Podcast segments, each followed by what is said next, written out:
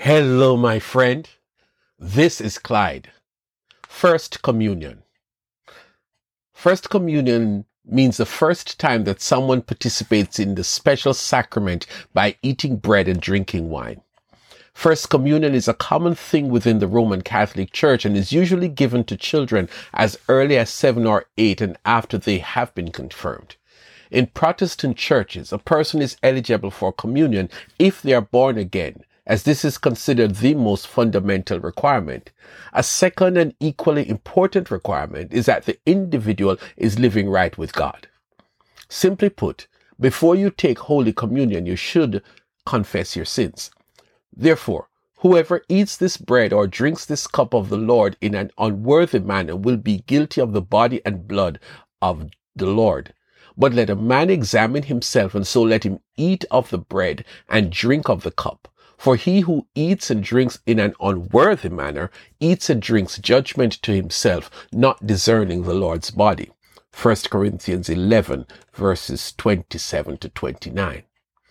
Today I want us to consider not first communion, as in the first time a person takes Holy Communion, but the first communion after the death of Jesus. It is not spoken of in the Bible, but I invite you to join me as we witness what it could have been like. The disciples met together. It could be during the period leading up to his ascension or while they were in the upper room, but there was a first time that they had communion after his death. Maybe Peter was the one who would lead it in this sacred ceremony. There's a table in the room and there's a loaf of bread and a chalice of wine. We can see the former fisherman, the one who denied ever knowing Jesus the night when he was arrested. That same Peter is now leading First Communion. The room is still, and he reverently pulled the bread closer to him. Guys, this is the first time we're doing this, but it won't be the last time. I want to take you back to the night when our Master Jesus introduced this to us. We had just finished the feast of the Passover.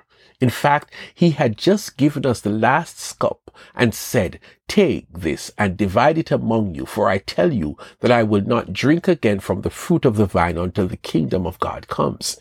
Luke 22 verse 17. Then, without warning, he took up the loaf of bread no one said anything, but each of us wondered to ourselves, what is he going to do with bread? Here's what he did. He took bread, gave thanks, and broke it, and gave to us, saying, This is my body given to you. Take and eat. This is my body. But before Peter broke the bread, he asked John to explain that part.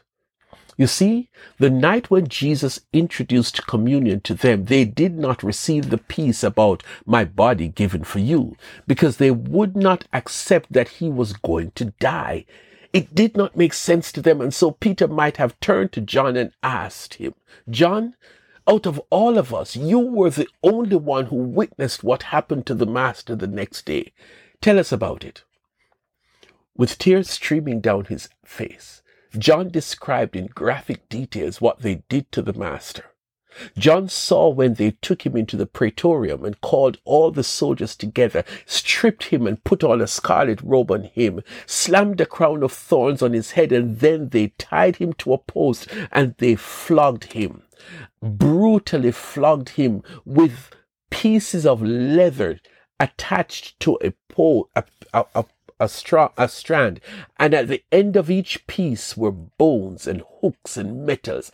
I lost track of how many lashes he got, but there were many, and each time it tore out pieces of his flesh. Then they gave him the cross to carry as they led him up the hill outside of the city walls up to Golgotha. My friends, this was the worst part. They stripped the master down to nothing and then they laid him out on the cross and they nailed huge nails in his hands and feet. You have never seen such brutal treatment of a criminal, criminal, but this was our master. And as I watched it all, I remembered what he said the night before. This is my body which is given for you. No wonder he broke the bread as he wanted us to understand that his body would be severely wounded for our transgressions and bruised badly for our iniquities. John paused, and they each ate the bread in silence. Then Peter took the chalice of wine and he did exactly what Jesus did. He gave thanks, and before he gave it to the men, he asked John to speak one more time. John spoke about the scene being very bloody as he saw the blood of Jesus gushing out of every wound, his head, his back, his hands, his feet. And he told them how while Jesus was hanging on the cross, how one soldier rammed a spear in the side of the master and more blood and water came out. John said, it was hard to watch, but as I closed my eyes, I remembered the night when he gave us the cup and he said, This is my blood which is shed for you. That night it did not make sense, but today it does. His body was broken and battered and ripped in places for our sins. His blood was shed, all of it, to wash away our sins. That is how I imagine the first communion that the disciples celebrated after the death of Jesus. Later on, we hear the voice of Paul. For whenever you eat this bread and drink this cup, you proclaim the Lord's death until he comes. Today, my friend, we take communion, some every day, some every Sunday, some once a month, some once a quarter. Regardless of how often you do this, my friend, each communion is a celebration of what Jesus endured to bring us eternal life. That is why we must not take it lightly. If you are not in the right frame of mind, don't touch it. If you are not born again, don't participate. But to every person washed in the blood of Jesus, whose sins are forgiven and they are serving Jesus, go ahead one more time and celebrate the death of Jesus. That death that brought us life.